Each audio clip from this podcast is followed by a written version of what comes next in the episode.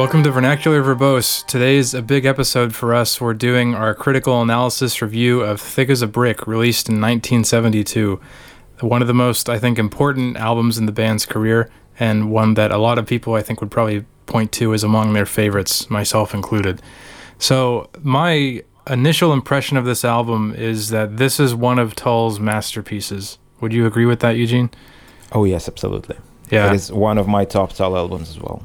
Yeah, I'll just kind of save the tension for the conclusion, and I'll just say now that this is my favorite Tull album if I had to pick one. And, you know, I mean, there's a couple that come close for me, but if there was such a thing as a Tull Desert Island disc for me, it would definitely be this one. I would be hard-pressed to pick a single favorite album, but I would attempt to grab multiple onto the Desert Island, and Thick as a Brick would be among them. Yeah. So the thing that, you know, most people write about when it comes to this album is, so I mean, number one, I think this is sort of universally considered the first fully progressive rock album from Tull, and I would definitely agree with that. Yeah, sure. And I mentioned in the Aqualung episode that I don't really consider Aqualung a progressive album, so for me this is without a doubt kind of the beginning of the progressive period of Tull. And I think it's also kind of, you know, we're getting into the golden age of Tull, right? And, you know, from the early to late 70s. So we're about to go through several different albums, many of which are, you know, considered among the top ranks. So I think with Thick as a Brick, we're really like stepping into that sort of golden period of the discography. Yeah. When reading about Thick as a Brick and how it was received at the time in comparison to the other albums and about the other albums, I was actually kind of surprised that A Passion Play wasn't considered that much of a success, that it was kind of, the reception was kind of acerbic. Yeah, critically. To it. Wow. Yeah.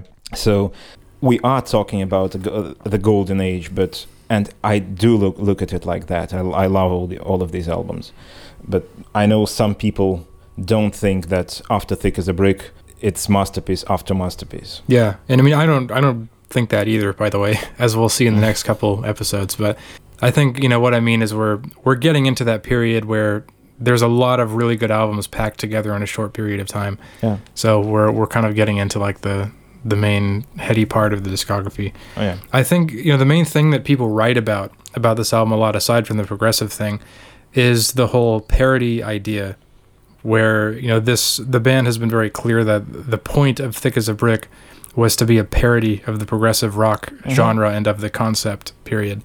So the concept album period. I want to kind of know your opinion on that, because for me personally, growing up with this album and sort of the meaning that it has to me, even if it was created as a parody, I've never really viewed it in that light. In other words, this album still stands as a very serious piece of work in my mind, even if it's meant to be satirical or comedic or a parody or whatever. To me, it's still it has a lot of important things to say still, even if it's trying to be a parody. What do you think? I totally agree, because we know for sure that what they intended to do was a spoof of the concept album kind of thing. Yeah. That Anderson didn't consider Aqualung a concept album, and when it has been called that, he said, no, just wait a bit, I'll show you what a concept album should be. Mm-hmm. And with all the Monty Python-esque newspaper tidbits that is got on the cover, it's clear that the intention was to make a spoof, but they were just too good. Yeah, I think it's a good way of putting it. While making a spoof, they came up with one of the prog rock masterpieces. I think the cover art is the element of the album where it's most clear and most apparent that it's a comedic, silly kind of thing. Because I guess the point I'm making is the comedic spoof part does not come across in the music, in my opinion. And, I mean, it may very well be that, you know, I'm not getting what the band meant, because maybe the band meant for it to be a clear spoof from the beginning, but I don't think it comes across that way. It still comes across as a very serious work in my mind. Yeah, it kind of doesn't, because it does have these sort of disjointed musical fragments which were kind of the hallmark of progressive rock music these days, when the music goes from one section to another in very unexpected ways, combining the uncombinable and so on. But I think this falls again into the too good kind of part. They pulled it off so well that it doesn't sound funny. It sounds completely intentional and beautiful. Yeah, and it's really interesting how that happened. And I kind of wonder what Ian's opinion on that would be, if he sort of agrees that that's what happened, or if he just thinks it was something that was misunderstood in kind of an odd way. I also wonder, we'll talk about it down the line, but there are a few places where Ian played instruments that he didn't normally play. Yeah.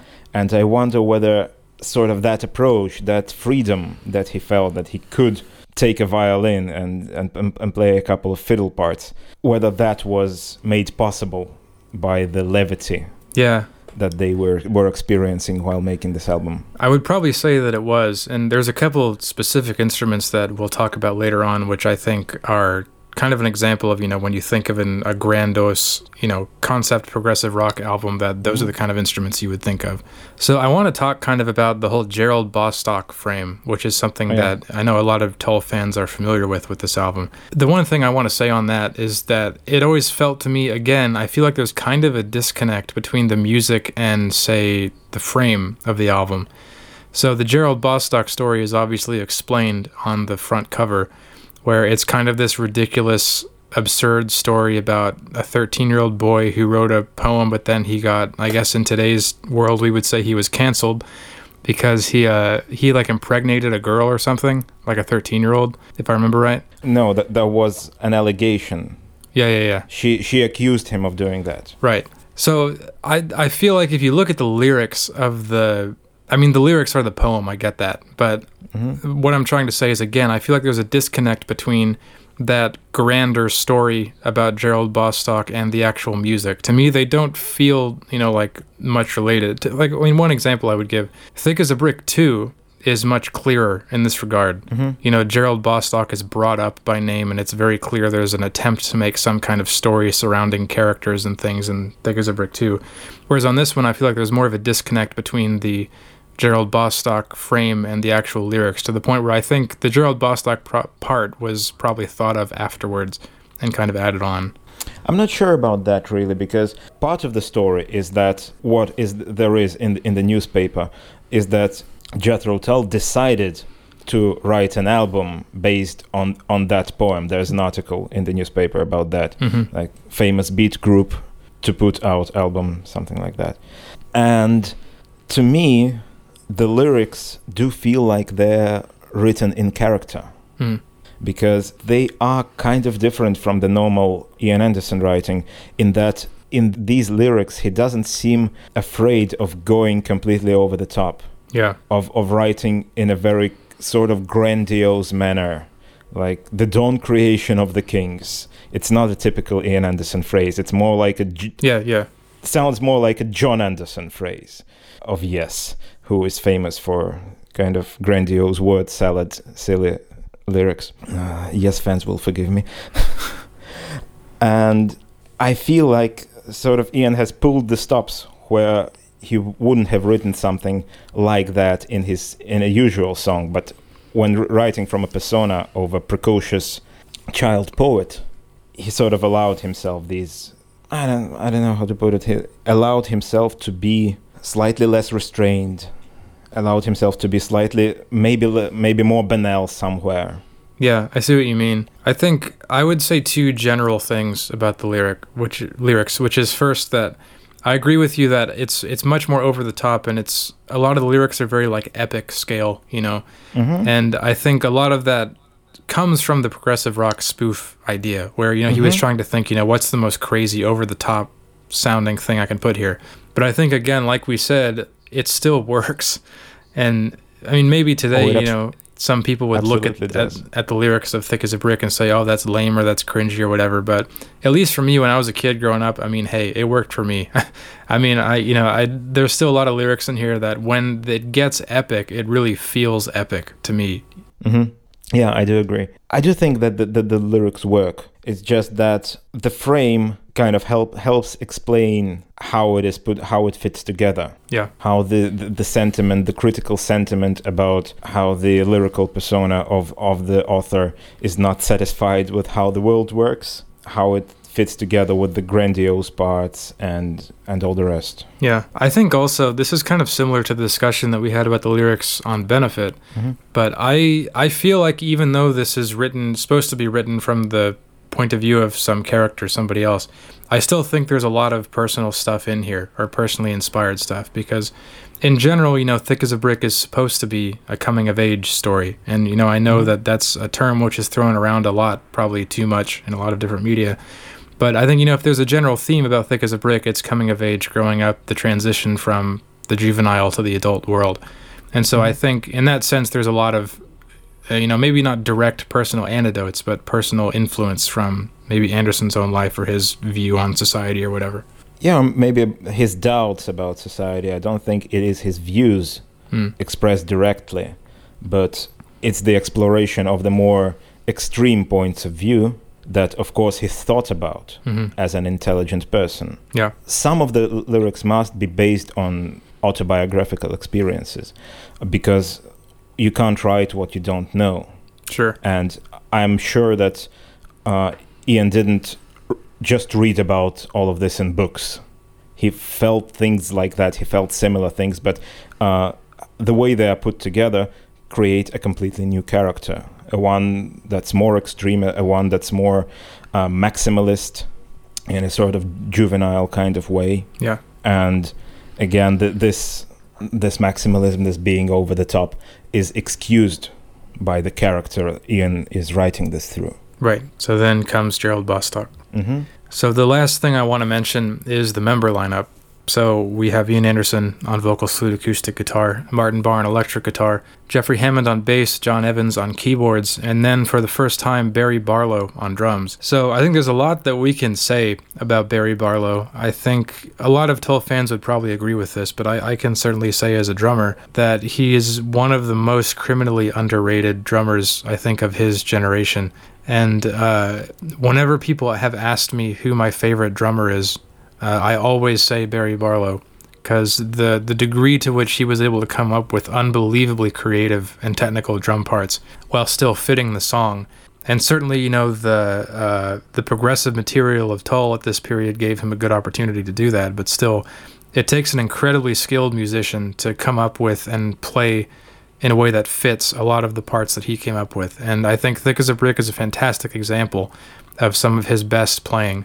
And it's unbelievable to me to think that, and you know, imagine you join a huge touring successful band and the first album that you have to record is Thick as a Brick.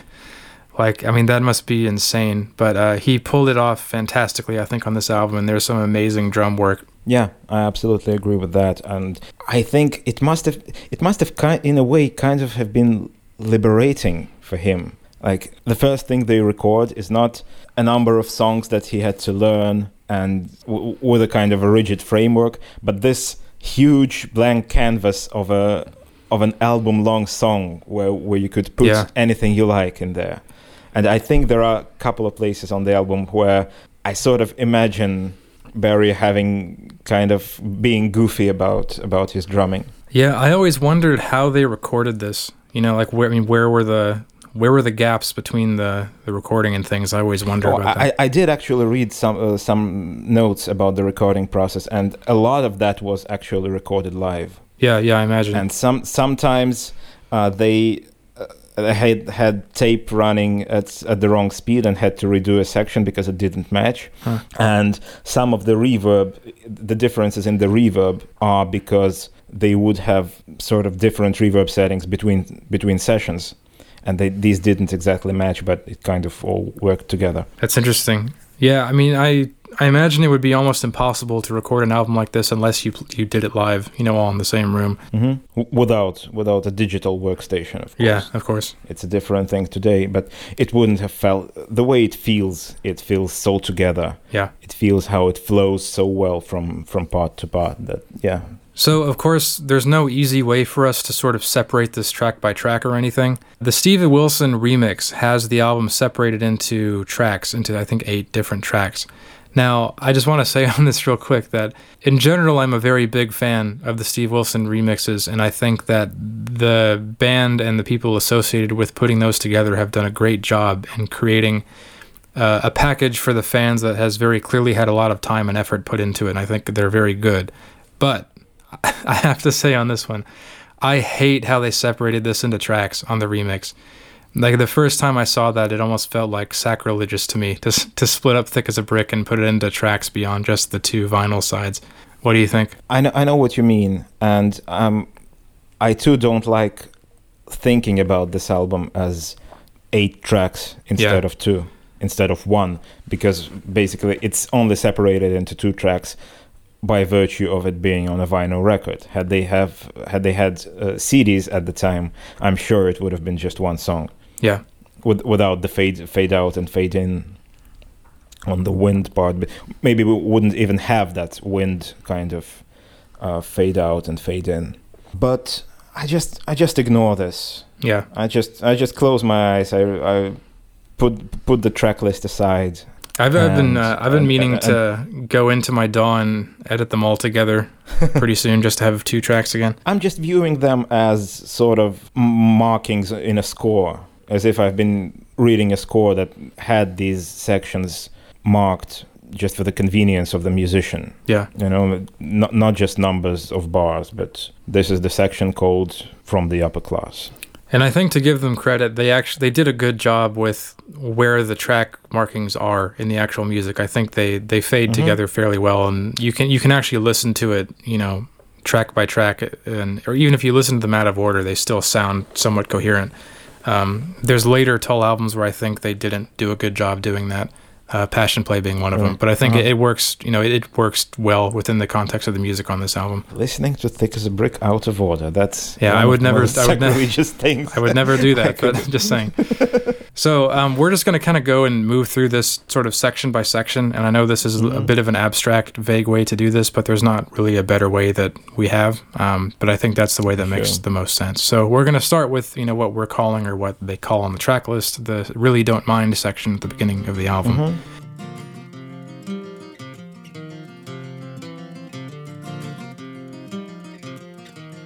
Really don't mind if you sit this one out. So right off the bat, there's this motif of this acoustic guitar part, which comes back several times throughout the album. And every time I listen to this album, I appreciate that more and more, because it's almost, in a way, it's like, you know, today we have music and art centered around glitch aesthetic, or that kind of thing, where, you know, you're somewhere, and then there's a sudden jarring transition, and then you're somewhere else, or you're somewhere back where you've been before. And I mean, it's not like they were thinking of that specifically in this context, but this guitar motif is almost like that, where there's several moments on the album where you're somewhere totally far away from this beginning acoustic guitar riff, but then suddenly you're cut right back to the beginning again. And I really think that's cool. Yeah, that's very nice. And it's almost symphonic, but it's also completely not symphonic in the way that it's used. The leitmotif that we encounter multiple times throughout a symphony, in quotes. But the way that we cut to it, instead of it being woven in somewhere in the background, is a very different approach. Yeah, and it's in some kind of crazy time signature. I mean, 90% of this album is in a crazy time signature, but I think it's in 12 something. It is, yeah, I wanted to talk about that. It isn't 12, but it alternates between, within 12/8, it alternates between the feeling of 3/4 and triplet 4/4. So it goes 1/2 3/2 to 3, 3/2 3/4 to 3 in the triplet 4/4, and then switches to 1/2 3 1/2 3 1/2 3 1/2 3, the kind of straight 3/4. But both of these fit into the 12 bar. And he varies how he's playing it, but I mean, it's still the same central idea, but he just varies it ever so slightly as it goes on, which I've always kind of noticed that more and more every time I listen to it. Yeah, one of the places I like in this section very much, the little bridge before they go into And the Love That I Feel, and then again the same little bridge before Spin Me Back Down the Years. It's kind of cinematic. It's got that sort of feel when the going into the past trope in cinema feels really cool. And I think it took me a couple of listens before I kind of realized that this, you know, one disclaimer I want to give here is I don't want to feel like we're over-analyzing the lyrics, because there's a lot that you can read out of the lyrics of an album like this. But to be honest, I think these lyrics are very much intended to be very abstract. I don't think there's, you know, very specific deep meanings that are waiting to be mined out of this album. I think in Passion Play there is. I think that's more of that kind of album. But for Thick as a Brick, you know, I think it's very wide open and abstract, and I think it was kind of made to be that way.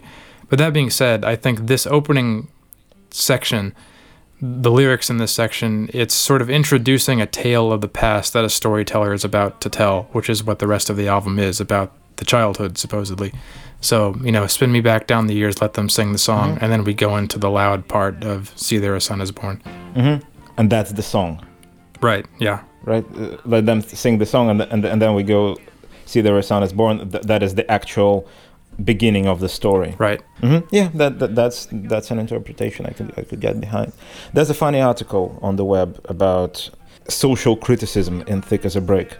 And one of the things I took out of it that one can notice if you start pulling apart the lyrics of the album is how I and you and we are used very interchangeably. There's no clear you in the album of the person the author's talking to, just as well as there's no clear I. Both of these personas are sort of vague and interchangeable. So the criticism is omnidirectional, so to speak. Yeah, I think there is no, you know, central narrator or protagonist in the album, even though, you know, as I said, he's setting it up to be a storyteller telling a story presumably about themselves, but I think it doesn't continue that way through the album. I mean, when I view the lyrics of this album, I view it as jumping around to different abstract vignettes that are not necessarily connected to each other. Yeah, that's one of the criticisms in the article about Gerald Bostock's poem. Yeah, that's funny. I haven't looked at the full newspaper in a long time. I only remember a couple parts of it. I skimmed through it. I didn't reread it completely, but I read several parts. There's a lot of stuff in there. I mean, there's a lot of text and stuff written in there. Yeah, and I love how it sort of references the lyrics in different parts of it, in different places, among the stuffed penguins and rabbit and non-rabbit jokes. What do you think, what is an animal deal to you? What is the meaning of an animal deal? Same thing as rat race, I always thought. I could never tell if it's like, you know, a deal for an animal, like selling animals, or if it's saying like using animals like a bad adjective, like you're making a bad deal and it's like you're an animal. I never could really tell what that's supposed to mean. I always heard it as just a derogatory adjective, right? Meaning like we say in the phrase rat race, meaningless, not very intellectual, only directed to basic needs or desires, things like that. And I think of the themes that you can mine out of this album, one of them that's very apparent is, you know, something about being wise versus being stupid, where, you know, Thick as a Brick, I think, is, you know, referring to being stupid. And there's a lot of talk about making sure that the sun is a wise man, is, you know, not like the rest. And I think that's kind of interesting. And the narrator is alternately wise and stupid. Yeah, I've never thought of it that way, actually. Within the course of the lyrics, but they say that they are thick as a brick, and then there's a persona who is also referring to themselves as I, who's saying to mend your rotten ways, you know, who wants to, who feels themselves as wiser than the rest. One last word that I'll give on this opening part is, to me, it, you know, a lot of Thick as a Brick sounds very grand and epic and adventurous. Like, it's almost, I don't want to, you know, stick this kind of label on it, but to me it's almost been like a Lord of the Rings, like, you know, medieval adventure type feel to it. In the sense that, like, in this album, you go a lot of places and you traverse a long distance as you go throughout the course of the album. And so this beginning acoustic part, to me, it's sort of like the hearth fire in the home at the very beginning of the adventure. You know, it starts in this little home and then it goes way out into the countryside in the adventure. And then, of course, in the end, it comes back to the home. And that's kind of how it's always been imagined in my mind.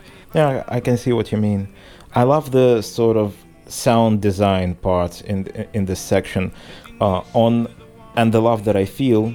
There's an organ playing and a glockenspiel, Yeah, yeah. And the glockenspiel is utilized, basically, it feels like the glockenspiel is the attack of the organ. It combines with it so well that they are not, they feel like they are not separate instruments, but one instrument. And that's a kind of a sound design thing that I enjoy very much. And for years, the various drummers of Jethro Tull have brought a glockenspiel out on tour just so they can play the opening part of Thick as a Brick, which is pretty funny.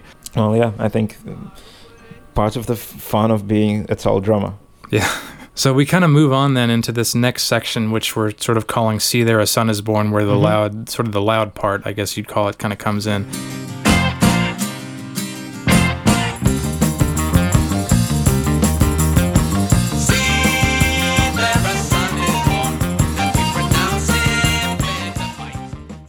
And I think it's very clearly, it's intended to be surprising. You know, it's sort of supposed to be shocking, where you suddenly have the full band come in and that very, you know, sort of addictive, like repeating guitar part. Mm-hmm. And the 10-8 or 5-4, depending on how you look at it, time signature. I think it's 10-8 because you can't really count from 1 to 5 during it. It's more like a takita takita taka taka takita takita taka taka goes in a 10, a count of 10. But there are also sections of 4-4 and sections where I think something like I counted 3 + 5 and 3 + 5, and then it goes back to 10. It's pretty nuts. You should be a drummer or something, because I never think about time signatures when I'm listening to stuff like this. I specifically sat down and counted. Oh, that sounds like hell to me. Because I wanted to figure out what's going on there. One thing I love during this section is, so when the acoustic guitar kind of comes back, you know, during some little sections, and it sounds so far away, and I love the way that sounds. You know, kind of getting back to the sound design of some of this album, because there's a lot of attention that was paid to the sound design. You know, there's a lot of panning on the album, which is quite interesting. And but I love when those little, you know, quiet measures come and you can hear the guitar just kind of far off in the distance. I love how that sounds. Yeah. I also love the saxophones here. The way they're utilized, I think maybe it's the close harmony type of thing that they play. They have a kind of, they are used like they're often used in the music of Van der Graaf Generator, the band, who are pretty famous for using saxophones in the prog rock context. But the player there played the saxophones like, again, influenced by Roland Kirk, by which I mean he played several saxophones at once. And when you play several saxophones at once, that you can't but play in close harmony. Yeah. And these sort of saxophone parts, which are quite forceful, they feel sort of, to me, Van der Graaf Generatory, and I'm saying that in a very positive kind of way. You know, when it gets to that staccato part, the da da da da da da da da, it sounds almost kind of like surf rocky, and I mean, I don't know if that was the intention, but it kind of reminds me of like Wipeout or some of the more, you know, surf rock classic songs. It's so much based on the snare drum. Yeah. All of these rhythms that I'm hearing them as very Scottish, as a very kind of a Scottish march. Yeah, that's interesting. Sort of thing. And there are several places on the album that I hear as marches, and there are various marching rhythms utilized throughout the album. And yeah, to me, it all feels like sort of Scottish music. Yeah, I never thought of it that way, but I think you're right. I guess specifically I'm talking about kind of as the guitar goes up and down with the like it's very like surfing to me. I think it's both things together, and when you got that these sort of fast repetitive parts on the guitar, they will feel sort of like surf rock. But it's also amazingly cool how in the first 5 minutes of the album, after a very quiet intro, we are getting an absolutely insane organ solo. Yeah. And a guitar intermission. I wouldn't call it a solo, but very powerful guitar intermission that follows it. And it adds to the surprise of what we are getting, where we ended up so quick. Yeah, I love this section because, as you said, I mean, it's the first 5 minutes of the album, and I think you've already experienced so much in that 5 minute mark that for anyone listening to it for the first time, it's kind of like, oh, okay, so it's going to be like this.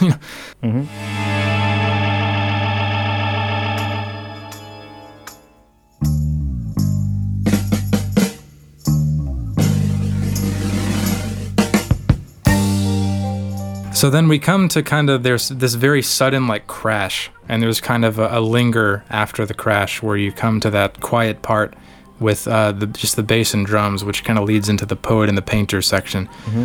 One thing that's always interested me about the sound here, when you come to that kind of quiet part where there's that little, like you said, kind of a march snare part, the dot, dot, dot, dot. Uh-huh. The drums sound like they have something on them. Like it almost sounds like it could be some kind of phaser or something. It could just be the way the mics were placed.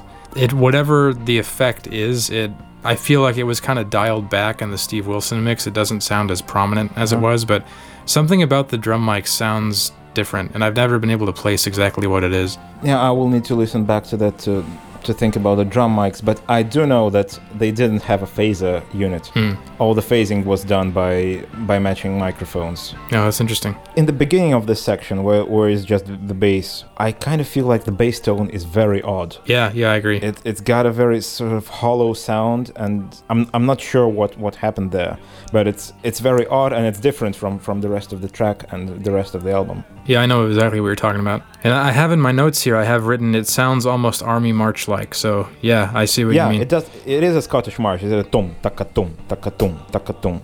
Yeah. It's the march number one, I'm calling this. We'll hear it again. Mm-hmm. So this is where the lyrics, for me, they start to get kind of really epic for the first time and kind of like that kind of highbrow manner.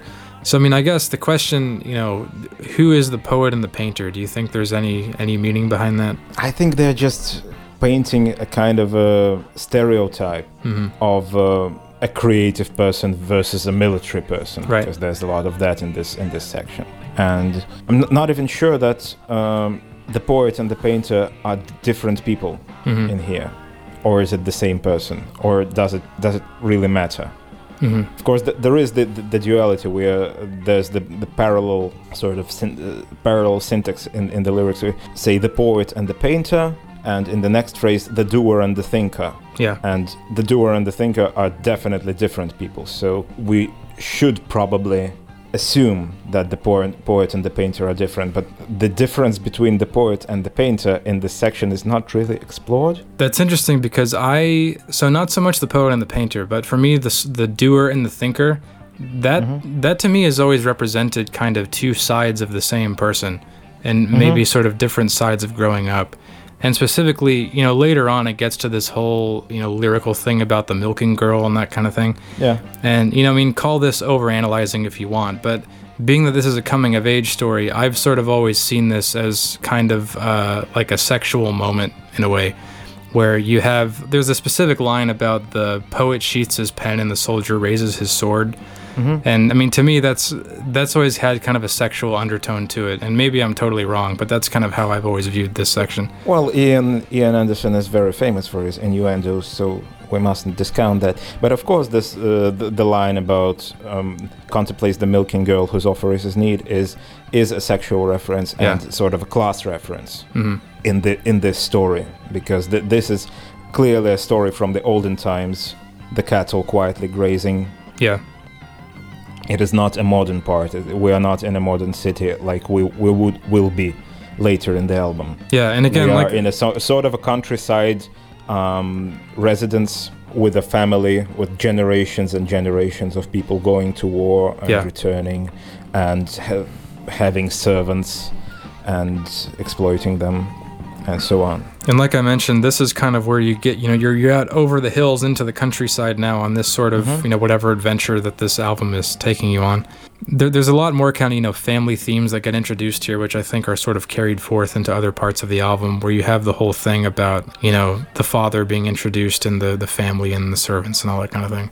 Mm-hmm. Musically, I love how abstract and jammy it gets here. You know, I think there's... Oh, yeah, in the midsection, yeah, meandering. Yeah, and there's even more abstract stuff on side two, I think, but I kind of feel like it's a style that the band hadn't partaken on yet at this point, and so to see them just kind of get totally freeform is really cool, and I think they do it really well. And I think that this part is, in this section, it's really necessary to sort of offset the grandeur of the epic theme and the marching feel and that sort of thing. Yeah, I like how the guitar is playing against itself in this jam. Yeah, I was about to mention that. There's this solo is great, I think, right here. And I remember, if anybody who had listened to our intro episode, they may remember I told a story about how I kind of grew up with this album laying in my bed night after night, you know, when I was supposed to be asleep. And I distinctly remember listening to moments like this guitar solo, and because I was so inexperienced with music, I was sort of discovering recording techniques for the first time just by listening to this album.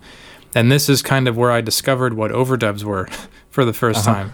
Or, you know, there was kind of a realization in my little brain where I thought like, oh, he recorded that and then he went back and played over it. That's cool. And that was kind of the first time I realized what an overdub was. That's great. Before that section, I also have in my notes that I really love how the overdriven Hammond and guitar contribute to the rhythmic part.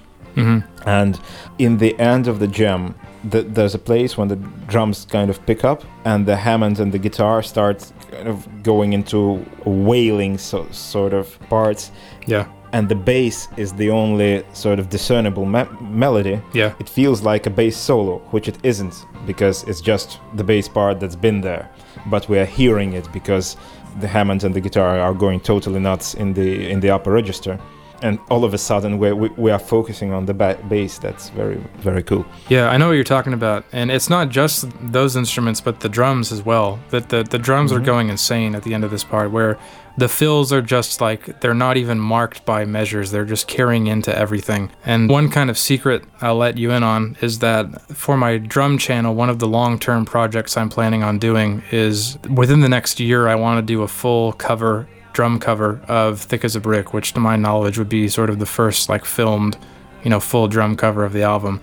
And, you know, a moment like this where the fills are just so unintelligible is a moment that I'm very afraid of trying to replicate. I'm sure you will do a wonderful job of that. I'm very much looking forward to that. With the bass in this section, there's another note that I really like. Before the line, "the cattle quietly grazing," when we go back to the verse, the bass sort of plays it sounds like a flat second. It doesn't sound like the root note, but it's sort of in between, so maybe it was unintentionally bent carelessly or sort of overpicking if he hit the string too hard, and it came out slightly higher than necessary.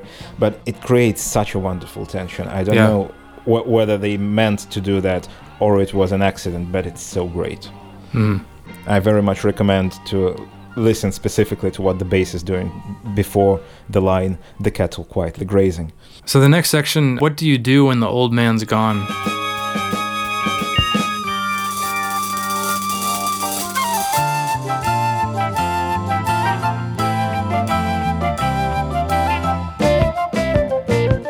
So this is kind of like just a prelude to the next section, I think. Yeah, it's quite short. There's kind of a hi-hat pan, if you know what I'm talking about, where he's splashing on the hi-hat and it pans across from, I think, left to right. And like I mentioned, that's kind of another moment as a kid where I sort of discovered the recording technique of panning, where I was like, oh wow, this is moving across my head, that's cool.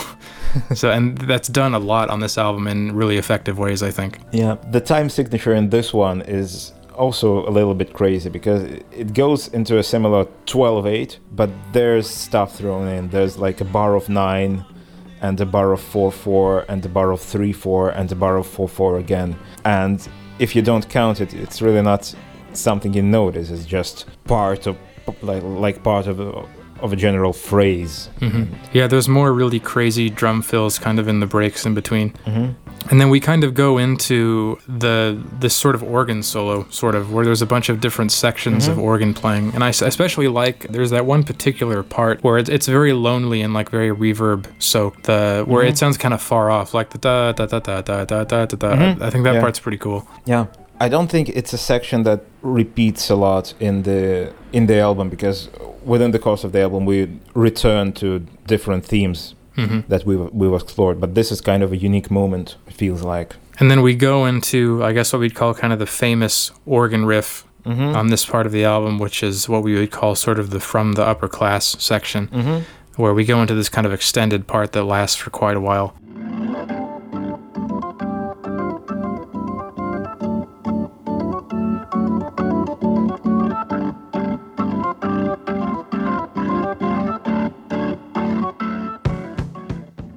This is Scottish, to me, Scottish March number 2. Yeah. Different rhythm. It goes like ta dum takita dum ta dum takita dum. Yeah. It feels like a march, but it's also a jig. Yeah. I think a jig. Yeah, a jig's a better term. It's just when it gets slower and more sort of pronounced without moving forward quite a bit, then it feels more like a march. I love the violin in the back. It sounds so good. The funny thing is, I think I discovered that there's a violin very recently. Yeah, it's not easy. I mean, I think your ear can tell there's something going on, but you can't really tell it's a violin. It's kind of hard to catch on to. Yeah, and when I figure out it was a violin, my first thought was, oh dear, did Deep Palmer call a classically trained violinist and hand them a score where it said, play slightly out of tune like a drunken fiddler. Yeah. But then, no, it's Ian Anderson actually playing the violin. Yeah. And I was very surprised to learn that, because I know in multiple interviews, Ian stated that he would play any string instrument as long as it had frets. A violin famously doesn't have frets, so I'm not sure what compelled him to play the violin, and play it fairly well, I must say. Yeah. It does sound slightly out of tune, but it works. It's a very folk kind of fiddler sound. Yeah, I think it's great. And again, I think it's the fun they were having during the recording of this album that let him just pick up the violin and say, yeah, sure, why not? Let me go and play a jig. Yeah, and it's double panned. He actually plays two parts that we can hear in opposite ears. Mm-hmm. There's a great flute solo here. I think one of the best flute solos. Yeah, and interesting that on this album there's not much trademark sort of Ian scat flute playing grunts and all of that, and even a very uncharacteristic flute sound later down the album. This is the place where the flute sounds fairly clean and again fairly folky, like in the same Scottish kind of vein. And well, maybe Ian already felt that his flute playing was becoming slightly better, that he didn't need as much singing while playing to use it as a crutch to make it more expressive, because he felt that it was already expressive enough. Yeah. I think this section, just as an aside, there's a lot of different live versions of Thick as a Brick that you can listen to from different live albums and things. But this section, I think, has always been so amazing. If you listen to it live, just this kind of from the upper class part, just something about it just like bangs so hard where they played this one live. Yeah, I think it translates fairly well to a live performance. And I love when the flute joins that organ riff and plays it slightly differently, but I think it sounds so great. That's when it kind of begins to sound like a march. Yeah, because it feels like people marching to the beat of a drum, a flutist leading the procession, that kind of thing. So then we move on to You Curl Your Toes in Fun, which is a pretty sudden tonal shift, I think.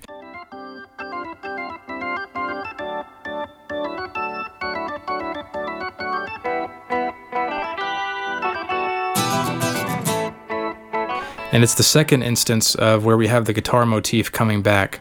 So it's almost kind of like, being tethered back to more humble beginnings or something is kind of the way that I see it. Yeah, and the time signature is very interesting again, because in this one, we don't really have these places where we can hear a clear 3/4, clear waltz sort of feel, which we did in the chorus of the intro. But your new shoes are worn at the heels. That's what I'm talking about when saying it's a waltz. But here, we only have the sort of very clearly 12/8 playing guitars, so takita, takita, takita, takita. But the hi-hat says it's a 3, because the hi-hat accentuates 2/3, hop, 2/3, hop, 2/3. That's what the hi-hat is doing. And we are not sure where exactly. It's basically a polyrhythmic situation. Yeah, I love how they handled the transition between this part where you have, the organ, the guitar kind of carries the organ out, whereas the da da da da da da da da. It's so genius. I think the way that they handled that. Yeah, again, there's an insertion of 4/4 before it goes into 12, and that's how they make the transition. It's a lovely theme. It's a new melodic theme on the album, the You Curl Your Toes in Fun. Yeah, and it will reappear later again. It's very sweet You know, it sounds very sweet and innocent. I think it's supposed to be kind of funny because, you know, the lyrics are not sweet and innocent. You know, they're a little biting. Yeah, sort of. But again, sounds a little bit like an innuendo, the first line, you curl your toes in fun. Could be. And it does, lyrically, it does continue. It offsets the persona of the previous verse, of the previous part, who's come down from the upper class to mend our rotten ways. And then this one is directed critically at that person, feels like. Yeah. You know, the subject of the curl your toes in fun, I always thought it was kind of it's like a schoolboy ranting against their teacher. Mm-hmm. That's kind of the way that I've always saw it. And I'm not saying that any of my interpretations are correct. I'm just saying, like, this is personally how I always saw them. But, you know, you curl your toes in fun as you smile at everyone. You tell us what not to be when your doings are done. Mm-hmm. And you laugh most ruthlessly and you tell us what not to be. I've always kind of viewed that as, you know, kind of a student's complaint against sort of like a more authoritative teacher figure. Mm-hmm. I'm not sure what the teacher is doing in the courtroom, but yeah. Yeah, I think that's a separate thing. I think that's, in my mind, it's kind of a different vignette. But I love the courtroom part. The courtroom part is, I mean, this is childhood heroes, I guess, we're sort of getting into.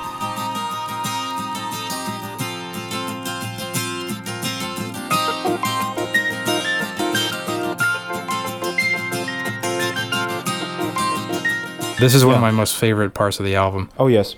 It's wonderful. And it's got brass. It's got trumpets. Yeah. And I remember as a kid, it took me a long time to hear that because I think it's kind of purposely buried in the back. With the jangly guitar that sort of masks the harmonics of the trumpets. But yeah. And again, Ian Anderson playing the trumpet. Yeah. Very surprising. You can most easily hear it when, you know, it's bop, bop, bop, bop, bop, bop, bop, bop. That's kind of the part you can hear most easily. Mm-hmm. One thing on the Steve Wilson mix, the acoustic guitar sounds like it was buried a bit during this courtroom part. Mm-hmm. I don't know if you feel that way, but I seem to remember on like the 97 remaster, it was much more audible during this part, and I was kind of sad that it sounds like they turned it down a bit here. I'm not sure I noticed that need to make a direct comparison. In here, Childhood Heroes part, I think we have my most goosebumps moment on the entire album is when the song goes into you put your bet on number one and it comes up every time. Yes. It is so wonderful. And I think it works. One of the ways I could explain that is that harmonically in the So Come On Your Childhood Heroes section, we are firstly in a very sort of major kind of section, and secondly, harmonically, it's very meandering. We are not sure where the tonal center is. The chords follow one another, but they don't define the home quite clearly. Yeah. But then when it slams down onto that G minor chord in You Put Your Bet on Number One, we suddenly discover, oh, that's where we are. It's not even a resolution. Well, I'm not talking about the same thing as I did with Locomotive Breath. It's just we finally know where we are, and it feels so great. Yeah, with the arrangement and the rhythm combined. I'm so glad you brought that up, because I was going to mention the exact same thing, where that lyric... The lyrics in this part of the album are so good, I feel like they're worth like reading out in full. But, you know, that little couplet with you put your bet on number one and it comes up every time, the other kids all fall back down and they put you first in line, and so you finally ask yourself just how big you are and you take your place in a wider world of bigger motor cars. Mm-hmm. I remember when I was a kid listening to that, you know, I mean, I was kind of at the age that this album is supposed to be about, I guess, you know, at that phase in life. Uh-huh. And I remember specifically that line, you know, those lyrics would give me goosebumps because I would feel how, like, that was what I was going through as a kid. Yeah. It was that exact thing where, you know, you get to that point where you're 12, 13, going into your teenage years, and you start to realize how, just, I mean, to put it simply, the world doesn't revolve around you. Mm-hmm. And you start to see other kids, you know, you start to notice your pecking order in the hierarchy or the, you know, whatever you want to call it of your social group. And that line, those lyrics to me are sort of, if there was a thesis statement of the album, I think it's that. Like, that's kind of what the whole album revolves around. Yeah, it's one way of looking at it. I do agree. And I wonder, when you were listening to this at that age, do you know Who the hell was Biggles? Oh, no. I mean, no American would ever know who Biggles was. I mean, it probably wasn't till I saw the Thick as a Brick 2 tour where they did, you know, both albums in full. Mm-hmm. And I remember they had a really kind of janky-looking projector set up behind the band. And during this part, they were, like, showing, like, Google images of the stuff that, you know, Ian was talking about. I remember there was a thing about Biggles, and so... that was maybe one of the first times where I realized that Biggles was like a childhood hero for British children. Yeah, that's what he was. But what did you think he was when you listened to this? I just assumed he was just a school friend. Uh-huh. You know, like, you know, a friend of yours and you don't know where the hell he is or what he's doing when you need him, which I think is an experience most school kids can probably relate to. Yeah, and well, it does feel when you give kids sort of a childhood hero that it's not their own hero, right? Like Superman and Batman and Robin referenced in the previous couplet, but Biggles, who is sort of a kind of a propaganda figure, right? A soldier, yeah, telling kids about war, but still all of these heroes to a kid feel like friends, yeah, and someone who sort of wasn't there when they needed them, like the friend they don't necessarily maybe hold in awe as much as they do Superman. Yeah, that's maybe the feeling that they would have about heroes like that. Like, this hero is not up to snuff. He wasn't there. But I really appreciate the way that he brought in figures like Superman and Robin. I mean, maybe that sounds weird for me to say that, but I mean, for me as a kid, like, I could still relate to what that meant. You know, even 30, 35 years later, you know, I still kind of related to that. And I just love the absurdity of some of these lyrics. You know, they sound so serious and profound, but they're so absurd on purpose. Where you have, you know, you'll have Superman for president, but, you know, and have your childhood heroes join your local government. Mm-hmm. And the whole thing about, you know, where is Biggles? He's resting down in Cornwall, writing up his memoirs for the paperback edition of the Boy Scout Manual. You know, stuff like that is just so off the wall, but it just works so well. Yeah.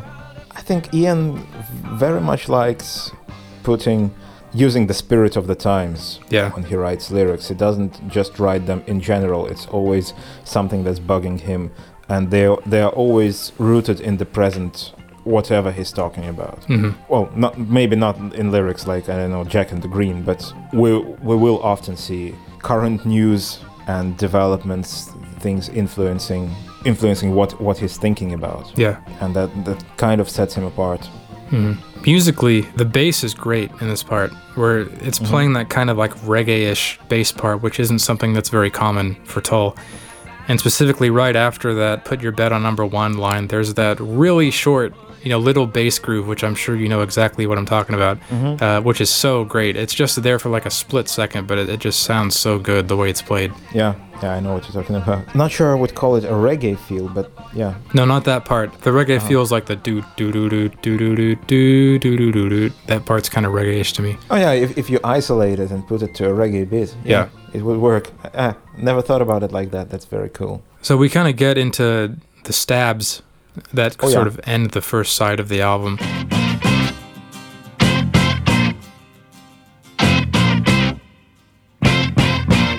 I love the panned flutes here, just like going crazy in both channels. It sounds so great. Mm-hmm. With the bass part, I think, and the reggae feel, again, it's kind of still another marching feel. Tom takatum takatum takatum. Yeah, I agree.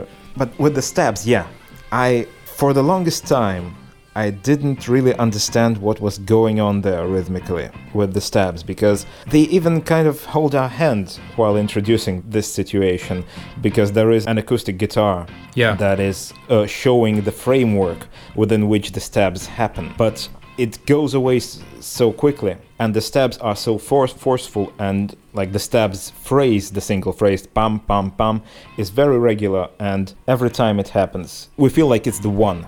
Yeah. So our frame of reference is shifted every time, but actually what is happening there is we have two different phrases, or two identical phrases, but one of them is shifted one beat forward. Yeah. And the one that's shifted forward is the first one. And that's what makes it so disorienting. So for the longest time in this section, I could not sort of clap along to it, because every next stab phrase comes at a moment where you don't expect it. Yeah, I know what you mean. Like, it's very clearly meant to be disorienting, I think. Mm-hmm.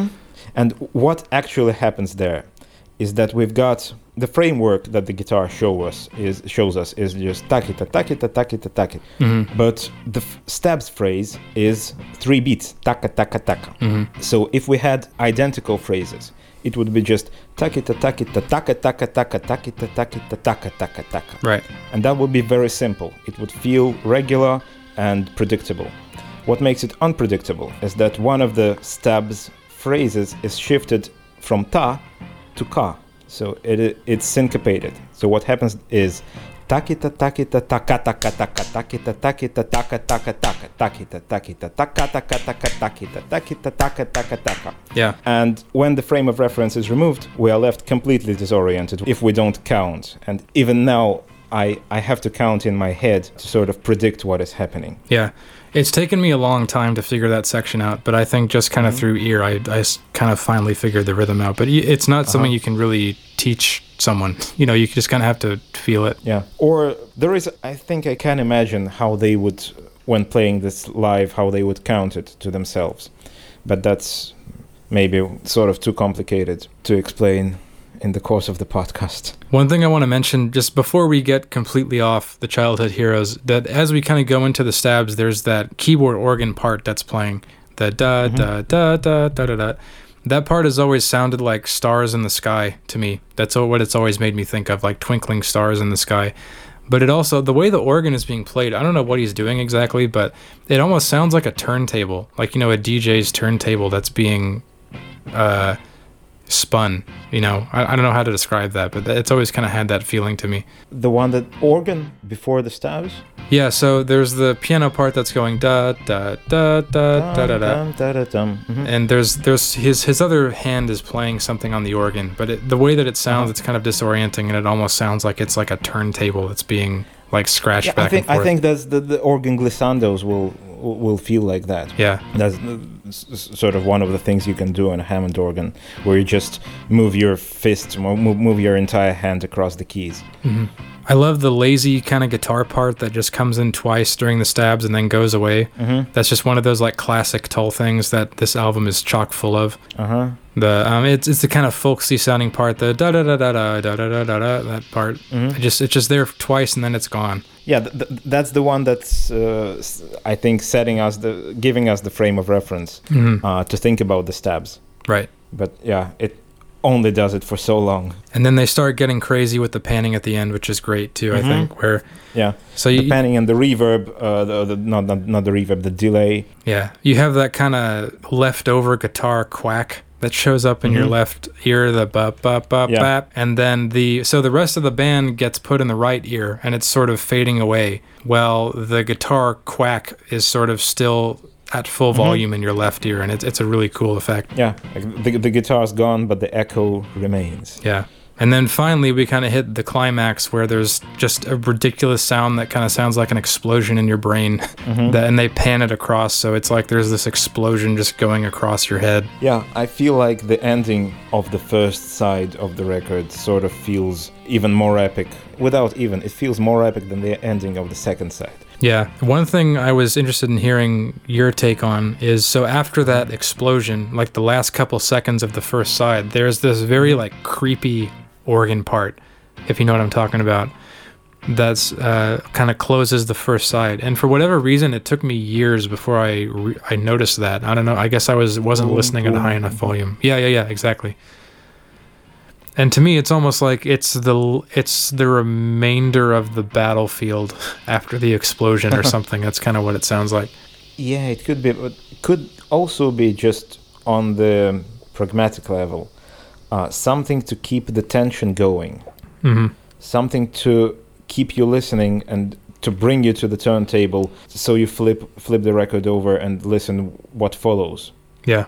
So it doesn't feel final. It doesn't feel like it's ended. Mm-hmm. That's the sort of thing. So making it feel like a cliffhanger. Yeah, I see what you mean. And side 2 opens on kind of another creepy note, I think. Mm-hmm. Not a literal note, but you kind of open with the wind blowing, which I think is a very sort of iconic part of the album.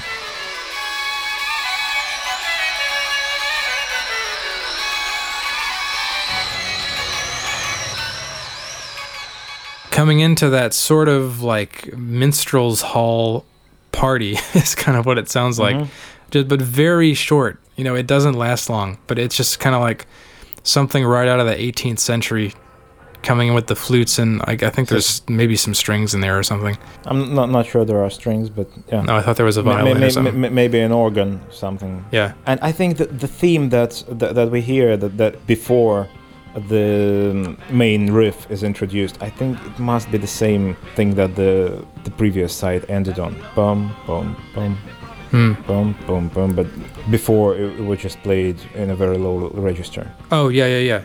So that the stabs come back, you know, pitched way down. Mm-hmm. And again, like the sound design, I love the way they did this because it sounds so foreboding when you hear it. You know, I mean, it's almost fearful. To me, it sounds like there's this huge lumbering, terrible thing in the distance coming towards you, and you can't see it, but you know it's coming because you can hear it. And like that's what that section sounds like to me. And then of course, it's even kind of, you know, there's even more tension because you know that loud, fast part is about to break back in.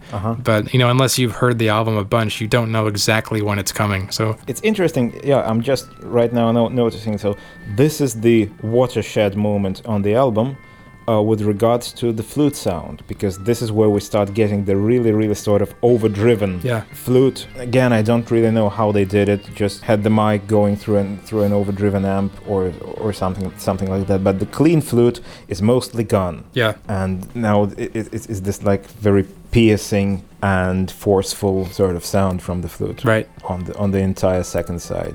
Before the See There a Man Is Born part comes in, and when the stabs are about to finish, if you listen closely, you can hear the pitched down acoustic guitar in the very back of the mix. And I remember as a kid picking up on how creepy that sounded, how you could pick out that just very slow pitched down acoustic guitar and strumming away in the back. Do you think it was just tape manipulation? Oh, yeah. I mean, they just took the same section and pitched it down, I think. So slowed it down twice? Yeah, I don't know what exactly, but it sounds clearly like that's what it is to me. Yeah, I'm not really sure because I didn't listen maybe that closely, so I would need to investigate. This is the kind of thing we can't do live while recording. So then we kind of break into the loud part again, the See There a Man Is Born, which is I guess sort of we've gone from side one to side two, and there's, you know, somewhat of a time skip, I guess, in whatever story's going on. See that a man is born, and we pronounce him dead. We have you know, the man who you know, knows the full history of his disease, or whatever the lyric is, the discovery of his disease.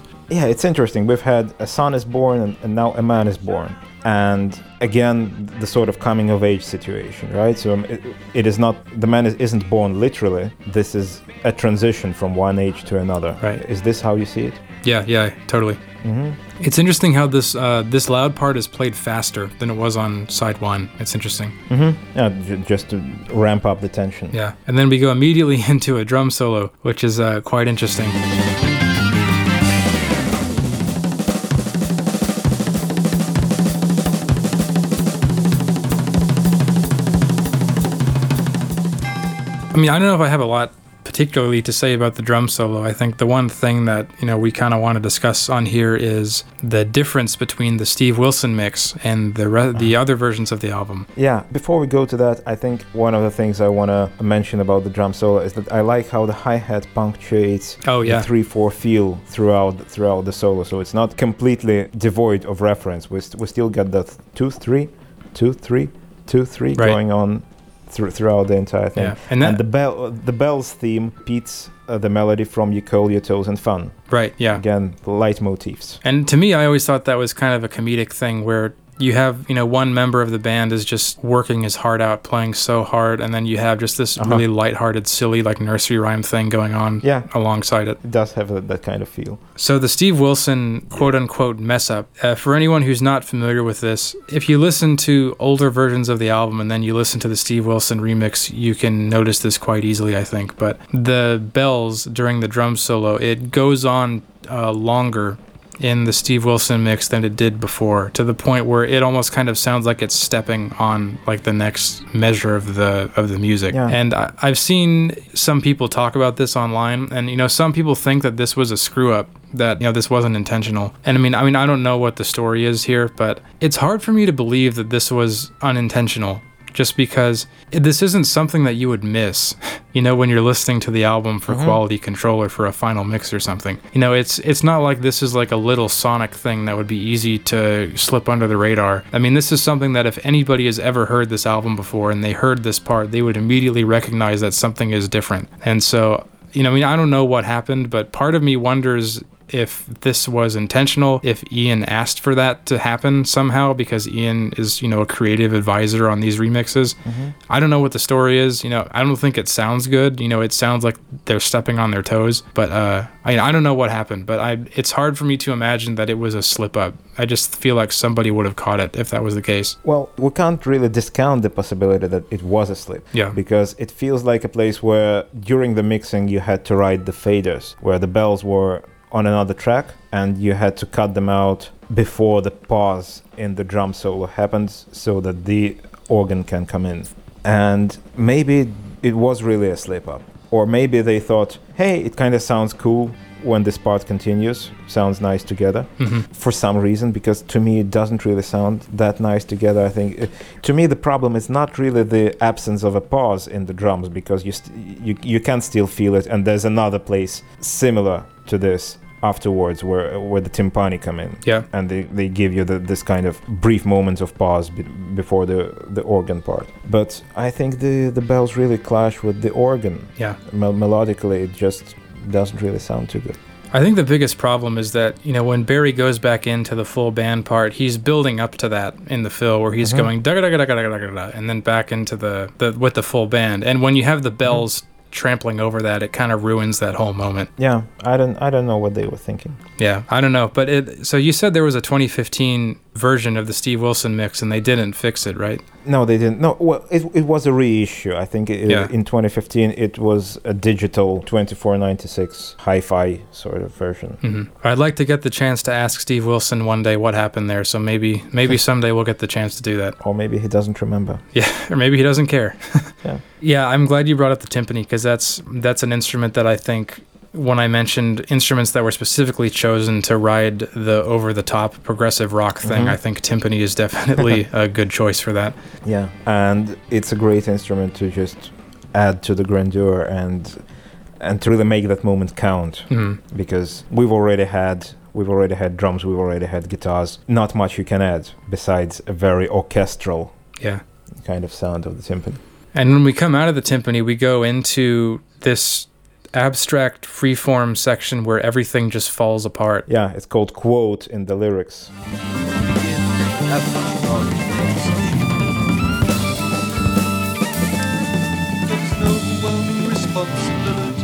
The lyrics actually consist from tidbits taken out of the newspaper. I read through the newspaper in the booklet reissue, not on the original fold-out cover. And I must say there's quite a lot of typos in the reissue. I think they kind of retyped everything and didn't really check, because there are massive amount of typos in the lyrics and in the newspaper as well. But the first phrase in this quote, "We will be geared towards the average rather than the exceptional." Yeah. This one is all over that newspaper. It is in the article about the school, like the new model of a school that will... Now let me find a quote. "Would relieve the crushing burden of individual aspiration and frustration during school life." And so it's there. It is the title of a work by a deceased philosopher. There's an obituary in the paper for one Alexander Parrott, I think very much a fictional character. And his work is called Average and the Exceptional. And on the same page as the lyrics, there is a rabbit cartoon where the rabbit says, "I am geared towards the average rather than the exceptional." Well, that kind of cuts against what I said earlier, where I said there was a disconnect between the newspaper and the music, because I never knew about that before. So there's really a direct connection there. That's cool. Yeah, and to me, well, of course, they just took some of the phrases. They created that connection. Yeah. But that they chose this specific phrase to appear so many times feels like this one was important, and it kind of confirms, it speaks about the same thing that the persona of the album is angry about, yeah, right? So that the average is cared about more than the exceptional, that is difficult to be exceptional. Yeah. If I knew that the spoken word stuff here was in the newspaper, I wish I knew that 20 years ago, 15 years ago. Because when I was a kid, I tried so hard for years to try to make out what the spoken word parts were saying. Uh-huh. And in a lot of cases, it wasn't even until I heard them live on the Thick as a Brick tour that I actually kind of heard what they were for the first time. I still can't really make out what the last one is saying. I know that there's the average rather than the exceptional line. There's the whole thing about, we walked through the maternity ward and saw 218 babies wearing nylons. Mm-hmm. And then God is an overwhelming responsibility. God is an overwhelming responsibility, I feel, takes us back to the lyrics to Hammond 43. Yeah, I saw the same thing with kind of going back to Aqualung. Mm-hmm. But then the last one I have a lot of trouble with, where it's something about, like, it says here that cats are on the upgrade. And then it's poorly discernible in the mix. And I think it refers to an article about pets in the newspaper. It makes absolutely no sense out of context, and it makes little sense in context as well. But I think it's about how cats are getting more popular, well, closer in popularity to dogs. That's the meaning of that. Cats are on the upgrade in popularity, with the pedigree once particularly becoming something of a status symbol. This is another tidbit where I don't know why I know this, but I believe the spoken word sections are being spoken by Jeffrey Hammond. Must be, because Jeffrey and Ian wrote the newspaper together. Yeah, I remember reading that very long ago, but again, I can never remember where I read this stuff. Mm-hmm. I will say that this section is one of my favorite sections on the whole album, and as a kid, it was very impressionable on me because it was just one of those moments where I just had no idea that music could be like this. It was just so insane to me at the time. Yeah, really experimental, really sort of in the vein of experimental music, experimental rock music of the time. I love this place. And the way they handle it is so genius, where they have the silence and then the splash, and the splash increases by one every time. Mm-hmm. And then finally you get to three splashes, and then you're back to the beginning. Yeah. You know, it's like the glitch has happened again, where you're back at the very beginning. Uh-huh. It's so surreal, and it's so brilliant, I think, the way they handled it. Yeah, I think surreal is the operative word here. And I think it's a brilliant place. It's a brilliant section of the album. One little thing that's cool is, especially I think in the Steve Wilson mix, if you turn your volume up during the silences, you can hear sort of them shifting on the chairs, kind of in the live room between the silences, which is quite cool. Yeah, it kind of has that feel. So then we move on to where the guitar motif is back again for the third time. Mm-hmm. We go into Clear White Circles, which is another of my favorite parts of the album.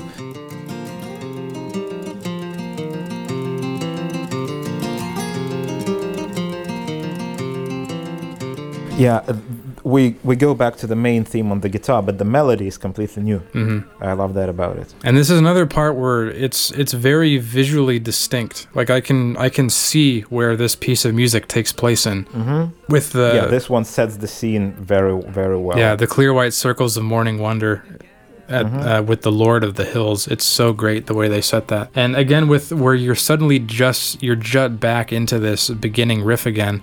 It's almost kind of like, it's so cinematic, you know. It's kind of like you're watching a David Lynch movie or something, where you know you're watching a scene with a particular type of characters, and then just out of nowhere you're starting over with a completely different cast of characters in a totally different locale. Mm-hmm. Or maybe a Monty Python skit. Yeah. Because these kind of cuts to something completely different, pardon the quotation, is also very much in the vein of that kind of comedic style. So it doesn't feel funny, but sometimes, you know, a Monty Python skit also doesn't feel funny, but it is. Yeah, I know what you mean, especially as an American who, I guess, famously doesn't understand Monty Python. I guess I can agree. So, do you really not understand Monty Python? Well, I watched some of it when I was a kid, but I do think that it doesn't land quite the same for non-British people, or maybe non-Europeans, I guess. I mean, I wouldn't say I'm a huge Monty Python fan, but I like some of it. But I do agree that some of it is just surreal enough in a way that it doesn't quite sit well with Americans for some reason. Yeah, it could be. And, I remember, just as an aside, they talked a bit about how they took Thick as a Brick on tour in Japan as well, which they played in Japan a little bit in the 70s, but not like to a huge degree. But it's kind of interesting. I think they mentioned about how Thick as a Brick was not understood at all by the Japanese. And that there's some ridiculous story I read about how Terry Ellis had like signs written in Japanese to try to explain what was happening on stage during parts of the tour, which I don't really know how that would work, but... Well, yeah, they had to have subtitles. But what would you even say? I don't know what you would say in English to try to describe Thick as a Brick. Yeah, it needs the kind of ability to create context behind what is being said or showed. Yeah. But anyway, I feel like lyrically this Clear White Circles part is disconnected from the rest of the album, and in fact I feel like most of side 2 is kind of disconnected in my mind. Kind of, yes, because it paints a picture, and not in the way that the point in the painter part paints a picture. Yeah, so there's no real opinion in this part, by which I mean that the Thick as a Brick is full of criticism, and it's full of a person talking to someone else about how they dislike them. Yeah.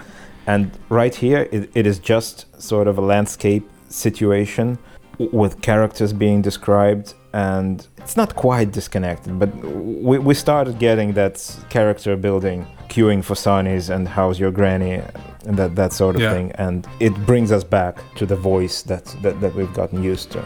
I think if it ties in any way, that this may be kind of a comment on the banality of like the adult white-collar office work life, which maybe the man at this point is maybe part of, or the whole thing about at the office canteen giving small talk about your granny and Ernie. Maybe that's a stretch, but I think if it is connected to kind of the wider narrative, I think that's kind of where this would fall. Yeah, I think so. Musically in this part, I really like the place where the sustained note on the bass is left with the Hammond, where the guitar remains alone and with no panning on the guitar, builds up a great tension.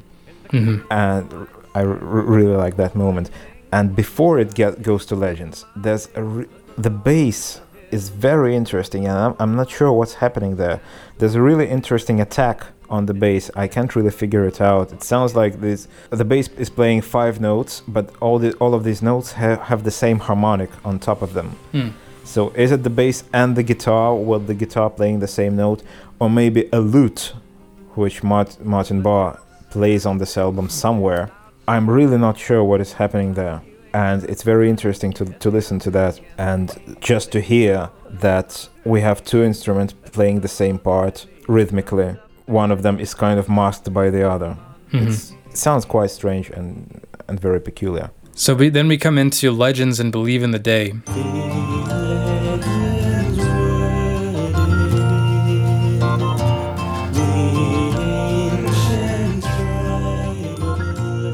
I'd be interested to know your take on this part, because this is kind of the only part of the album that starts to drag for me. Really? Yeah. Because for me, I think one of my favorite parts. Oh wow! We're totally opposite there. I love the vibrato that on the voice. There, I'm not sure if that's a Leslie effect or a vibrato. What exactly he's doing there? Lyrically, this is the part of the lyrics to me that are the most John Anderson, probably the most grand and completely unintelligible. Yeah, I agree. Not unintelligible, enigmatic. Yeah, totally. Kind of metaphor upon metaphor, make of it what you will. Yeah. Cradled in the seagull's call. Yeah, exactly. Whatever the hell they mean. Because right from the beginning, we're getting into. There's a lot of abstract, heady stuff in this album, but this is kind of the peak where we're getting into like ancient tribal hymns coming out of the seagull and that kind of thing. The Legends part is quite short, and then it follows immediately with Believe in the Day. Or do you feel that the Legends is separate from that? No, I agree. The Legends is kind of a prelude to the next section. Yeah, and in the next section, sort of the tremolo splitter kind of part. I'm not sure how it was achieved.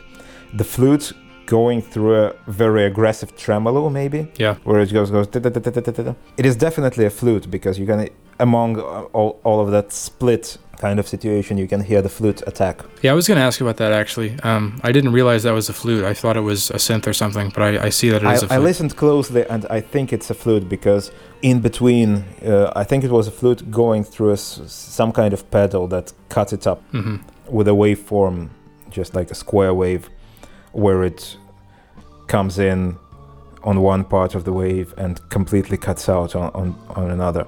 So, and you can hear the sort of spitting attack in one of the moments, which kind of shouldn't have been there, but it made it there, and I think it confirms that it's a flute. And I love that the guitars are panned in different channels, do the sort of volume knob swell trick, where they play a note and then bring in the volume, so you can't hear the attack on the guitar, so it just goes whoop. Yeah, I was gonna ask if that was a guitar. I didn't know if that was a keyboard or what. And yeah, I'm sure that's a guitar. I'm assuming we're talking about the little wimpy part that's like the wah wah wah. So we've got two instruments that are using a very uncharacteristic tone. Yeah, that don't sound like themselves, and I love that about it. The poet and the painter come back, which is kind of interesting in the lyrics. Yeah, well, the poet and the wise man.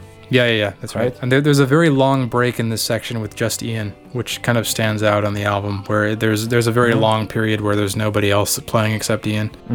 I also like how the Hammond repeats the harpsichord part in the chorus and gives it a more marching feel. And this is march number 3, I think, which is more like, has like a longer period, and has a triplet in it, so it goes like ta dom takita ta dom takita dom ta dom ta. Yeah, very march-like. The keyboard also gets very classical, like Beethoven-esque in parts, where it's playing. I'm sure there's some technical name for this, I don't know, but the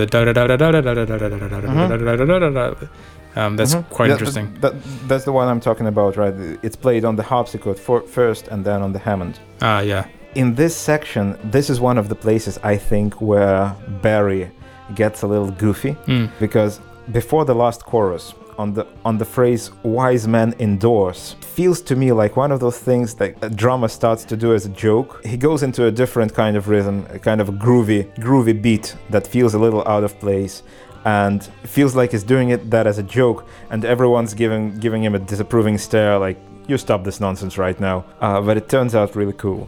I'm gonna have to go back and see what you mean. I don't, off the top of my head, I'm not picturing that. It is on the phrase "wise men endorse." It just goes into a groove that wasn't there and that won't come back. So we go into the Tales of Your Life, which is kind of like the long march home, sort of like getting to the climax, sort of.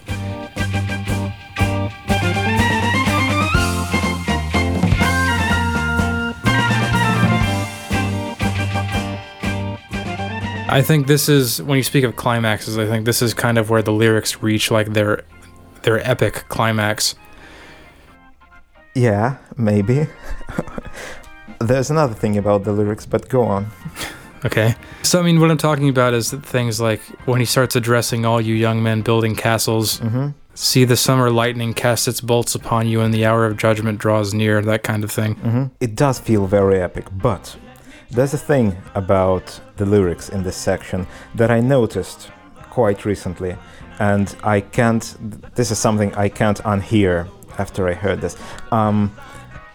I will read out to you a part of the lyrics and see if you notice something, see if it reminds you of anything. Let me help you to pick up your dead, as the sins of the fathers are fed, with the blood of the fools and the thoughts of the wise, and from the pen under your bed. Monty Python? No, it is a limerick. Oh, sure, yeah. The poetic meter of that is a ruddy limerick. Yeah, definitely. I was thinking of the Bring Out Your Dead Monty Python thing. Oh, Bring Out Your Dead, yeah. Sure, but I don't think that's a very direct reference. But the poetic meter of most of this section is a limerick.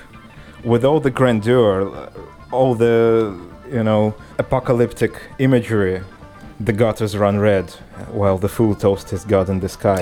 Yeah, I see. It's set to the rhythm of a limerick, which I don't know. It's kind of hilarious. And musically, they have to alter the time signature to fit the middle of the limerick. So it goes 4/4, then 2 bars of 3/4, then 1 bar of 3/4, and then back to 4/4 again. With the lyrics, he's kind of making it sound like there's some grand climax or invasion or some disaster happening. And there's a lot of focus on whether you're going to be the fool who tries to stand and fight or the smart one who runs. Mm-hmm. Yeah, that kind of ramping up the consequences. Mm-hmm. And musically, there's a lot of wild stuff that starts happening where the timpani comes back and is kind of sillier than before. And then there's lots of time signature again, very sort of complex. I'm struggling to analyze what kind of time signature stuff is going on in there. There's an alarm clock at one point. Yeah, Ian's favorite stage prop. I love the harpsichord kind of randomly coming in and out. It sounds really good. Yeah, and we've got March number 4, which is a different, yet another, the last marching feel, again with a long period, which goes like ta-dum, ta-dum, ta-kita-dum, ta-dum. Yeah, yep. There's one part where the keyboard is kind of hanging like a Hammer horror film soundtrack, if you know what I mean. I'm not sure which one you're talking about there. The da-da-da-da-da, it's kind of like an old school, like Victorian, like horror haunted house type feel just for a second. Yeah, this one is the true climax of the album. Yeah, because it got so much stuff, because the next part doesn't really feel like a climax. So it kind of builds up towards this final resolution, and there's kind of like this crazy transition where the synth sound, which you don't really hear anywhere else on the album, kind of expands out, and you suddenly emerge back into a reprise of Childhood Heroes.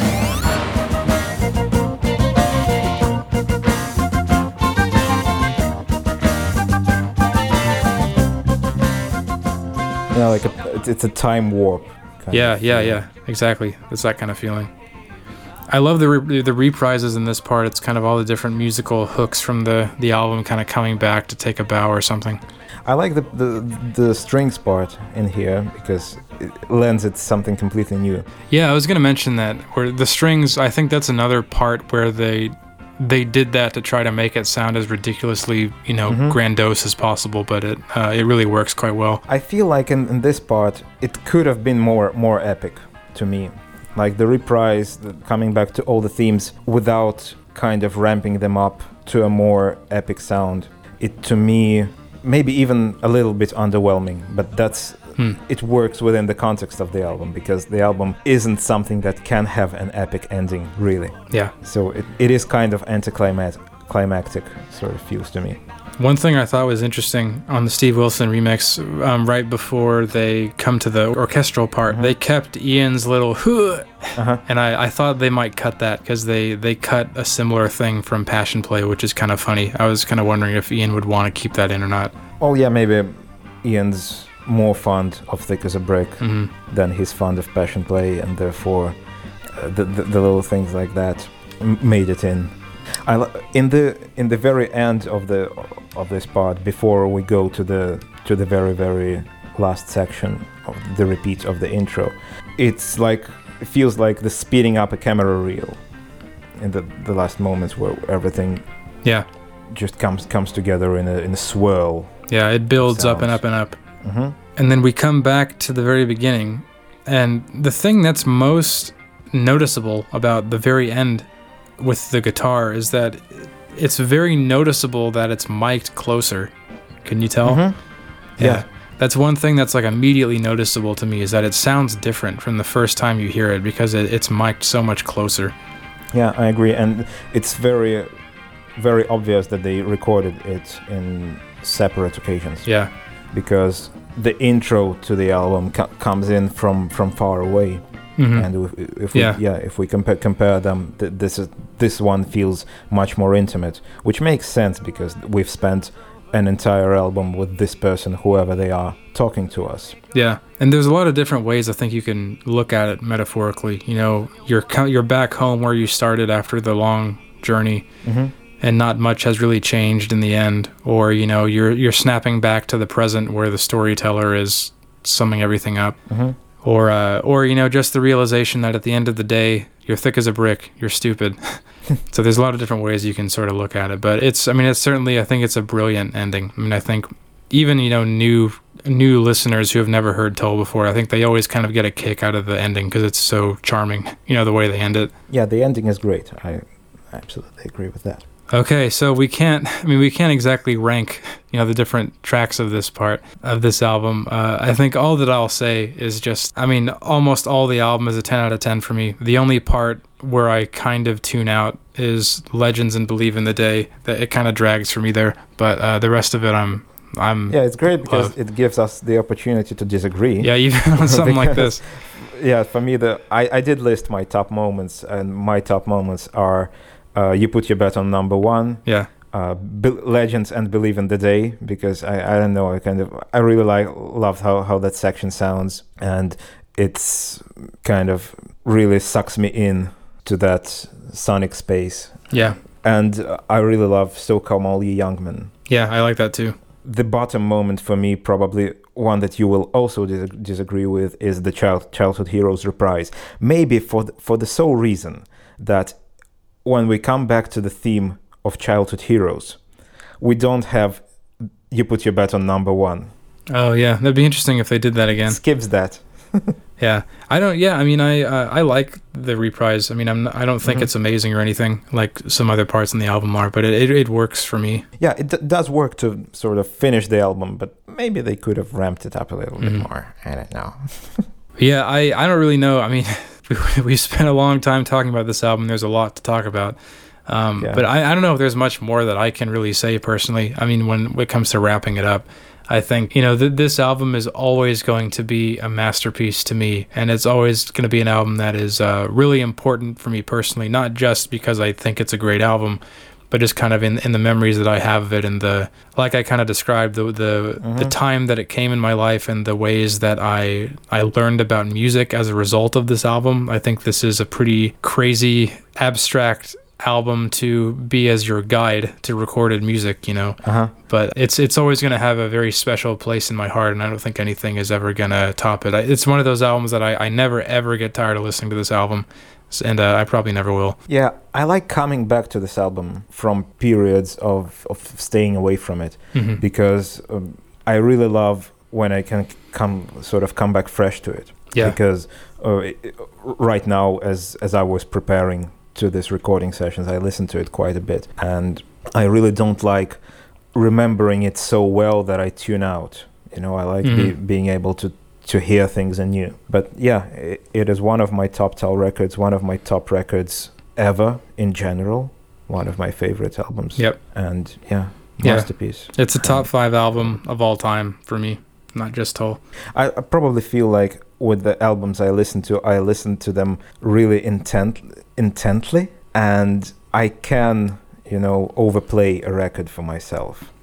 So, and Thick as a Brick is not an exception, just because there are no exceptions. I can overplay any record just because I tend to listen to them so closely. Yeah, for me, I'd say it is an exception, in that I can never get sick of it.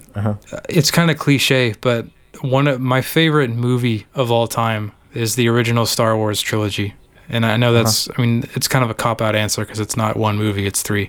But, it's one of those things where, with Star Wars, I will never get tired of watching those movies. No matter how many times I see them. Sometimes I put them on just in the living room when I'm doing something else, just to have something in the background. And I feel like whenever I do that, I always end up sitting down and watching it through to the end, no matter what I'm doing. And that may sound like a very random monologue, but I just bring it up that that's kind of what Thick as a Brick is to me musically. That it's just something that, for whatever reason, I never get sick of it. And no matter how much it's around in life, I always love it as much as I did the first time. And you just focus on it, whatever, no matter what you're doing. Yep. Yeah, that's cool. I think. No, there exists for me a song like that I can just drop everything and listen to it, and it's One Time by King Crimson. Oh yeah, I'm not as much of a Crimson guy as you are. I'm not that familiar with them, so someday I'll do a deep dive on them or something. It will be worth it, I promise. Thanks everybody for listening. We're glad that you guys are enjoying the podcast. We've been getting a lot of good feedback online recently. We're glad that we can provide something like this for the Tull community. Please go ahead and give us a rating on whatever platform you're listening to, whether it's Apple Podcasts, Spotify, that kind of thing. It helps us in the algorithm and helps other people find us. And let us know what you think. As always, we like to engage with you guys and see what you think about the albums. Do you agree that Thick as a Brick is a masterpiece? Do you think it's overrated? I'd love to read a take about that. I don't feel like I read that much. Let us know what you think, and we're going to keep going next episode with Passion Play, which will be quite interesting because Passion Play is similar but not the same as Thick as a Brick in a couple ways. So I'm excited for that one. So am I. Thanks, everybody, for listening, and see you in 2 weeks. Bye. Cheers.